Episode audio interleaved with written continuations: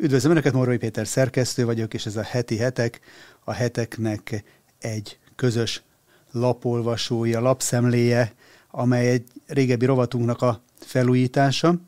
és hogy ne csak én ajánljak Önöknek a megjelenő, ma megjelent számunkból friss cikkeket, hanem önök is tudjanak reflektálni rá, ezért egy ilyen közös olvasásra hívom önöket, és láthatnak majd a leírásban egy e-mail címet, ahol várom a visszajelzéseiket, eh,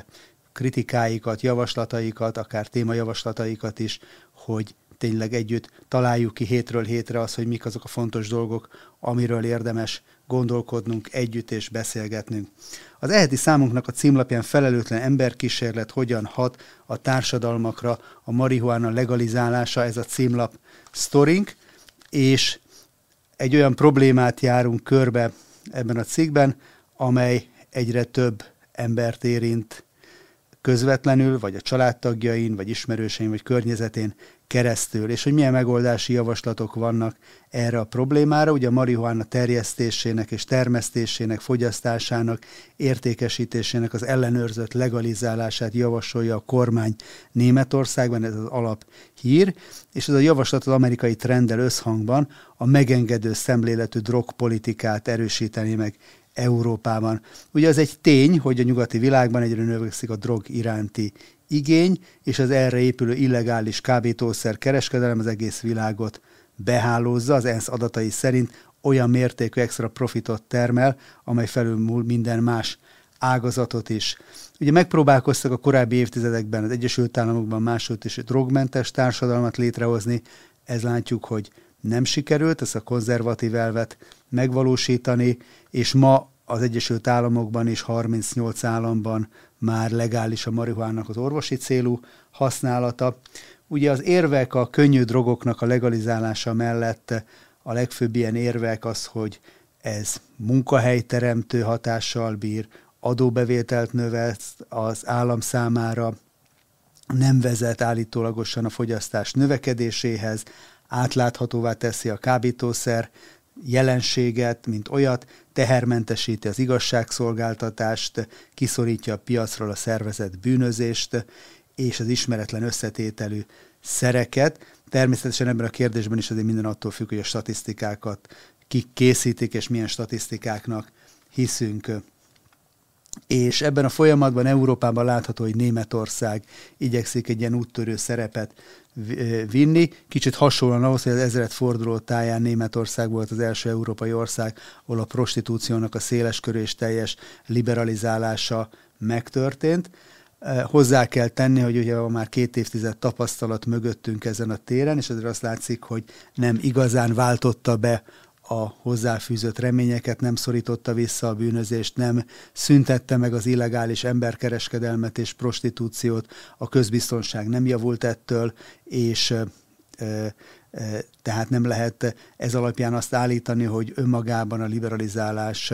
egy pozitív fordulatot hozott volna. Kérdés tehát, hogy most ez az új törvénytervezet mivel fog járni. A törvénytervezet egyébként 2024-től a 18 év feletti német állampolgároknak biztosítaná a lehetőséget, hogy maximum 25 gram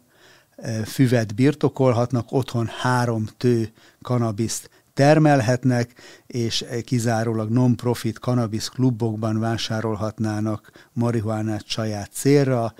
korlátozott mennyiségbe 18 év felett. Ez tehát a törvényjavaslat, amitől azt várják, hogy pozitív fordulatot hoz Németországba, és azért miért érdemes erre odafigyelnünk nekünk, ugye sok mindenben Németország azért nagyon közvetlenül hat Magyarországra, akár eh,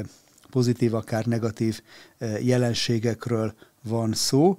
és a lapunkban megszólaltatott egyik szakértő, Téglási Kristóf, a Drogkutató Intézetnek a stratégiai igazgatója, például azt mondja, hogy ha Németország az Európai Unió jelenlegi szabályozását megkerülve legalizálja a marihuánát, akkor az Magyarország számára is komoly veszélyt jelenthet. Féli ugyanis, hogy Németország jelentős nyomást helyez majd a többi uniós tagállamra, a legalizáció érdekében, ahogy tette ezt korábban, a bevándorlás, az LMBTQ és a háborús szankciók ügyében is. Tehát ez a, ez a közvetlen Magyarországra vonatkozó prognózis. Azt is hozzátette a kutató, hogy a tartós fogyasztónak a 15%-a marihuana függővé válik, tehát a könnyű drogok esetében sem igaz az, hogy azok csak alkalmi használattal veszélytelenek és arra is utalt, hogyha a felnőtteknek szabaddá teszik a drogfogyasztást, akkor a gyerekek is sokkal kevésbé lesznek védettek, akiknek az egészségét rendkívül veszélyezteti, még a felnőtteknél is inkább veszélyezteti a kanabisznak a használata. És ugye ezt a tendenciát látjuk nem csak Németországban lépett Európában, hanem például Ukrajnában is, ahol a háború kellős közepén Zelenszky elnök benyújtotta a parlamentnek a javaslatot, szintén a, a, a marihuana, és egyébként mellett a prostitúciónak is a legalizálására. Tehát azért azt lehet mondani, hogy erre még háború közben is van idejük ezek szerint az ukrán vezetőknek. És ugye tovább lapozunk, és ugye Egyesült Államokról, Észak-Amerikáról volt szó az előbbi cikk kapcsán is. Egy másik aggasztó tendencia, ami Kanadában figyelhető meg, a társadalmi és egyéni szabadságjogoknak a korlátozása. A Szabadság Alkonya című cikkben arról olvashatnak, hogy drákói Covid intézkedések, számlazárolások, cenzúra átnevelő képzés, ilyen jelenségek ütötték fel a fejüket az elmúlt években Kanadában. Ezekről beszél a cikk, hoz példákat, emlékszünk ugye még a Covid időszakban arra a szabadság konvojra, amely a járvány, szigorú járványintézkedések ellen tiltakozók indítottak, és az ő elleni retorzióban történt meg az, hogy központilag zárolták a számláikat, lefoglalták az általuk gyűjtött adományokat, és más téren is, ugye véleményszabadságban 17 éves fiatal tartóztattak le, aki nem volt hajlandó az iskolában a, elfogadni azt, hogy a transznemű osztálytársai egyik napról a másikra egy másfajta névmással, névmást követeltek meg maguknak. Szó van a cikkben Jordan Peterson kanadai pszichiáternek, pszichológusnak a kálváriájáról, és őt legutóbb a bíróság arra kötelezte, hogy végezzen el egy nyilvános nyilatkozatok szakszerűségéről szóló közösségi média képzést, különben azt kockáztatja, hogy elveszíti a jogát arra, hogy Ontárióban pszichológusként praktizáljon, ugye világhírű tudósról van szó, és az ő vélemény szabadságát próbálják ilyen módon a kanadai bíróságok korlátozni. Egyébként Peterson kijelentette azt, hogy eleget fog tenni a előírás a végzésben foglaltaknak, viszont a képzését teljes egészében a nyilvánosság előtt fogja végezni majd, hogy mindenki számára nyilvánvalóvá legyen, hogy melyik oldal is viselkedik az ügyben, úgymond szakszerűtlenül. És hogyha tovább lapozunk az újságban, akkor egy olyan témáról is olvashatnak, amely a héten egyfajta ilyen belpolitikai vita témává vált Magyarországon. Ez Horti Miklós volt kormányzónak a megítélése. Ugye emlékezetes, hogy kenderesen egy vasúti kiállítás, emlékkiállításnak a megnyitóján Lázár János miniszter eh, egy eh, rövid nyilatkozatot, tehát rövid beszédet mondott, amiben Horti Miklóst eh, igaz magyar hazafinak hazafiként méltatta, erre aztán előkerültek Frölich Robert országos főrabbi Facebook bejegyzése alapján Hortinak azon levelei, amelyekben ő magát következetes antiszemitának vallja, és a vitába beleszól David Pressman, amerikai nagykövet is, aki szintén veszélyes tendenciának nevezte azt, hogy az Orbán kormánynak az egyik kulcsfontosságú minisztere részt vesz Horti Miklós rehabilitálásában, akit ő háborús bűnösnek tekint. Erről a témáról beszélgettem egyébként Veszprémi László Bernát történésszel. Ezt a podcastot meg lehet eh, itt a csatornánkon külön is hallgatni, de az újságban is eh, van egy eh, szerkesztett változata a beszélgetésnek. Én csak ebből idéznék egy-két gondolatot. Tehát Veszmélászó Bernát azt mondja, hogy elsőbb a történészekre tartozik egy olyan összetett politikai pályafutás és személyiség megítélése, mint Horti Miklósé, akivel kapcsolatban azt mondja, hogy semmiképpen nem választaná le róla azt, ami 1938 után volt, de az 1919-et és 20-at sem, tehát az előző éveket is, mert, mint mondja, ne felejtsük el, hogy volt előtte itt egy fehér terror, amit persze megelőzött egy vörös terror is, és az egészet ezért egyben kellene nézni, de hogyha megnézzük Hortnak a 44-es tevékenységét, arról is az utóbbi időben emlékeztet rá a történet, hogy megindult egy diskurzus, hogy talán mégiscsak volt valami pozitív szerepe Hortinak a fővárosi zsidóság deportálásának a megakadályozásában és elodázásában. Ez ugye arra utal, hogy még a legsötétebb évben is, a Horti regnálásának legsötétebb évében is vannak azért olyan történelmi adatok és adalékok, amelyeket elő lehet újra venni, és ami árnyalhatja az utolsó csatlós képét, amit Magyarországgal kapcsolatban 1945 után dogmaszerűen hangsúlyoztak. Mindezzel együtt egyébként úgy véli a történész, hogy maga Hortinak a öndefiníció az, hogy antiszemita volt, azzal nincs mit vitatkozni, de hozzáteszi azt, hogy magának az antiszemitizmusnak vannak különböző fokozatai, mint mondja, nem lehet például egy kalap alá venni az antiszemita cikkeket írogató Kosztolányi Dezsőt egy tömeggyilkosságban részvevő SS tisztel, és nem lehet berakni őket egy kategória mondván, hogy mind a ketten antiszemiták, és Horti esetében is lehet azt látni, hogy az ő alapállása is ebben a kérdésben hogyan változott az idők folyamán, és mint mondja, ha ő egy teljesen egyértelműen antiszemita és náci kollaborás, vagy teljesen egyértelműen a másik oldal egy filozófikus embermentő lenne, akkor nem lenne róla vita, de pont azért van Hortiról vita a mai napig újra és újra, mert egy ellentmondásos személyről van szó. És tovább lapozunk az újságban, akkor ember-embernek a farkasa a drámai mértékben megszaporodott, vagy legalábbis a hírek alapján drámai mértékben megnövekedett magyarországi emberöléses esetekről szól a cikk. Vérfagyasztó gyilkosságok történtek az elmúlt hetekben, volt Tolna vármegyében, hogy egy embert saját öccse ölte meg, a vele közös háztartásban élő testvérét, majd az udvarú ruhákkal, ágynemükkel és földdel bevet, befedve egy gödörbe helyezte, egy másik helyszínen egy 58 éves férfi, a vele együtt élő, de rossz viszonyban lévő bátyja ölt meg, és Tiszanánán két család közötti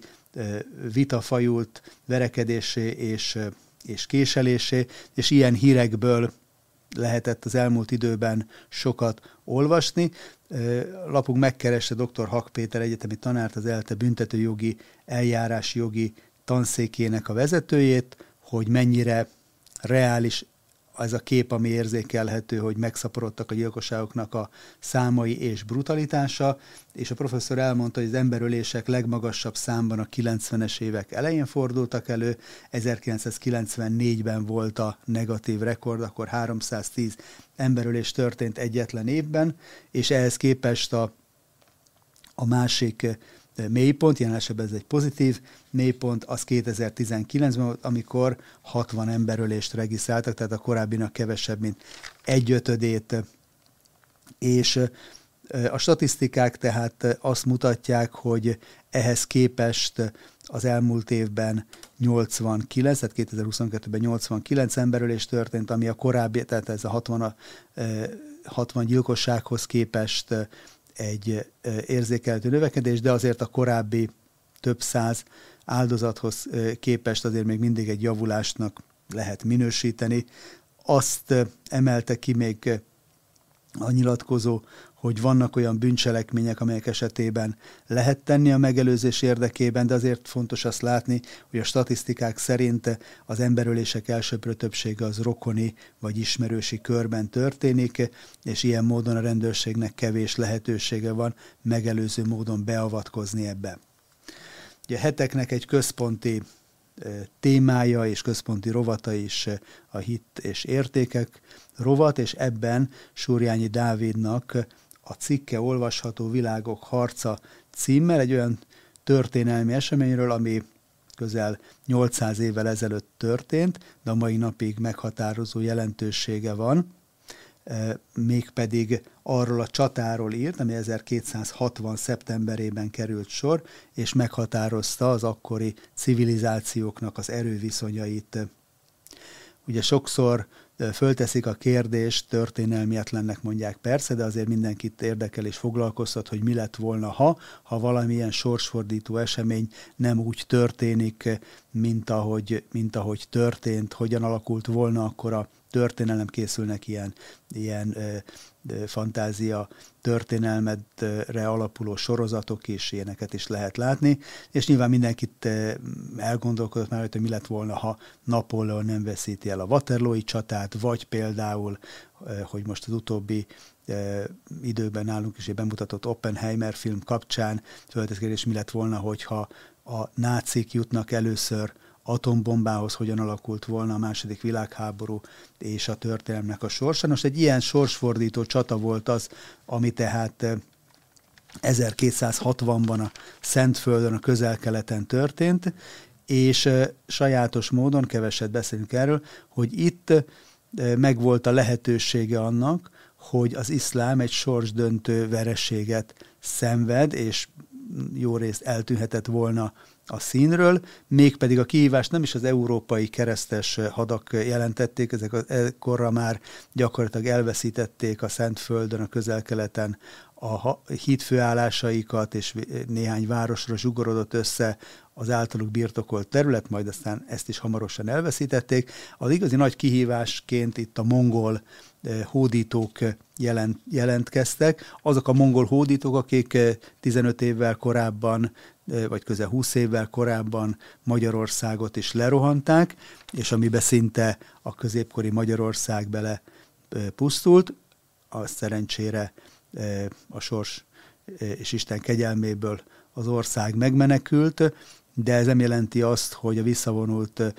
mongolok ne indultak volna további hódításokra, viszont ezeket az újabb hódításokat már nem nyugati irányba, hanem inkább déli irányba célozták, és ennek következtében betörtek a Szentföldre, és 1260. szeptember 3-án az izraeli Jezreel völgyében ütköztek meg a muszlim seregekkel, igazi bibliai helyszínen, azon a Gilboa hegyének az északnyugati lábánál található Heród forrásnál, ahol annak idején Gedeon a midianiták ellen készülő izraelita sereget kiválogatta a bírák könyvének tanúsága szerint írja a szerző, és maga ez a helyszín sincsen messze, a Salamon király építette meg Gidótól, ami a jelenések könyve szerint az utolsó apokaliptikus csatának, az Armagedoni csatának a helyszínéül szolgál. Nos, itt történt a muszlimok és a mongolok nagy sorsdöntő csatája, amiből a muszlimok kerültek ki győztesen. Ugye ez nem egy spoiler, hanem tudjuk a történelemből, hogy végül is bár úgy tűnt, hogy a mongolok lelsöpörnek mindenkit, akik az útjukba kerültek, de e, a muszlimokon fönnakadtak, és a e, eredménye ennek a csatának az lett, hogy ők szorultak vissza Kelet-Ázsiába, és a muszlim dominancia pedig egyértelművé vált a közel-keleten, és aztán még nagyobb térségben is egészen a mai napig, tehát nem az történt, hogy a 13. században az iszlám eltűnt a színről, hanem Genghis Khan és utódai szorultak vissza, és szorultak ki Európából és a közel-keletről is. És e, ha még egy másik kontinensről is essen szó Afrikáról, Afrikának a Afrika feletti uralomért látjuk, hogy az utóbbi időben meg felerősödött a harc. Afrikán belül több országban zajlottak pucskísérletek, vagy katonai pucsok is. Hallottuk azt, hogy a orosz Wagner zsoldos sereg, amelynek a vezetője Jevgenyi Prigozsin egy repülőgép baleset áldozata lett, de maga a Wagnernek nagyon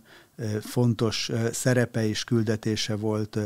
Oroszország, szám, Oroszország érdekeinek a megvédésére Afrikában, de nem csak Oroszország szeretné betenni a lábát az afrikai kontinensre, hanem Kína is, és ott vannak a régi gyarmattartók, köztük Franciaország, amelynek, és erről szól a cikk, a bástyái, afrikai bázisai az utóbbi időben meggyengültek, és elsősorban az Egyesült Államok rovására az Egyesült Államok vette át azt a szerepet, amelyet legalábbis a Francia Afrikában a Franciaország töltött be. Erről készült egy könyv, és eljárt az idő Franciaország felett Afrikában címmel, és ezt a könyvet mutatja be a szerző Apáti Ildikó a cikkében. Egy másik téma, a labban munkába állnak a robotmelósok, azok a törekvések és fejlesztésekről van szó a cikkben, amelyekkel igyekeznek a különböző munkakörökben az emberi élőerőt kiváltani robotokkal, például a kőműves robotok a felmérések szerint óránként akár ezer téglát is képesek lerakni, még egy képzett kőműves naponta csak úgymond több százat, és akkor ha ez még hozzáveszünk, hogy a robot kőműves nem hallgat maximális hangerőn, rádión magyar nótákat, és nem kér többrekes sört a napi munkához. Persze nem minden könyves ilyen, de azért ilyenekkel is lehetett találkozni. Tehát, hogy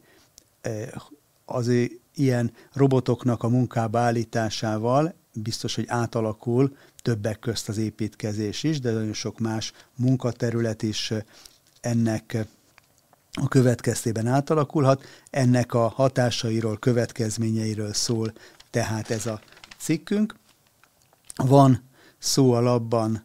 egy új mozifilmről, Denzel Washingtonnak a Védelmező című filmjéről, amelyről azt írja a szerző, Pálfi Gyula filmkritikus, médiaelemző, hogy olyan örvendetes és már a ritka alapértékek vonulnak fel benne, amelyeket a populáris mozikultúrában lassan nagyítóval kell keresni. És végül uh, olvashatnak a romlás gyümölcsei címmel a környezetvédelem egy fontos kérdéséről, nevezetesen a növényvédő szereknek, vegyszereknek használatának a buktatóiról. Itt egészen ijesztő történetek is szóba kerülnek, például 1988-ban, amikor felfigyeltek arra, hogy az északi tengerben egy év alatt 18 ezer fóka pusztult el, és kiderült, hogy olyan vírusos betegség támadta meg a fókákat, amelyek addig nem voltak halálos kimenetelőek, és ennek az oka az, hogy klórozott szénhidrogén tartalmú heringeket fogyasztottak ezek az állatok, és ennek következtében az immunrendszerük hatékonysága harmadára csökkent. És hasonlót mutattak ki emberekben is, hogy a zsírszövetben felhalmozott klórozott szénhidrát fogyasztásakor mobilizálódnak, és a vérkeringésbe kerülnek, és ezek is úgymond megmozdulnak a, a emésztési fázisban, és ezek különösen a gyerekekre nézve veszélyesek, tehát hogy hogyan lehet megtalálni a helyes egyensúlyt a korszerű és hatékony mezőgazdaság és a növényvédőszereknek a káros hatásai között. Erről is szó van ebben a cikkben, tehát így végiglapozva, ahogy láthatták is, nagyon sok izgalmas és változatos témával foglalkozik, tehát a heteknek a most pénteken megjelent száma, de egy gondolat erejéig még visszatérek az előző számra is, ott megjelent egy cikk Orbán Viktornak a Tihanyi tranziton elmondott beszédével kapcsolatban, ahol a miniszterelnök ebben a kicsit filozófikus okfejtésében, elemzésében megemlítette Antonio Gramsci olasz marxista filozófusnak és szerzőnek a hatását, és ezzel kapcsolatban most hamarosan várom ide a stúdióba Békés Márton történészt, akit a legismertebb magyarországi Gramsci szakértőnek tartanak, és megkérdezem tőle azt, hogy mennyire célra vezető egy jobboldali kormánynak, egy marxista, neomarxista gondolkodónak a nézeteit, el, eszméit, munkásságát tanulmányozni, illetve nem csak tanulmányozni, hanem ezeket a gyakorlatban alkalmazni is. Ezekről is kérdezem tehát Békés Mártont. Köszönöm a megtisztelő egész heti figyelmüket, köszönöm, hogy több mint 43 ezeren feliratkoztak már a heteknek a csatornájára, várjuk Önöket más műsorainkkal, és reggelente jelentkezik a háborúk hírei rovatunk a címéhez méltóan háborús hírekkel, elemzésekkel,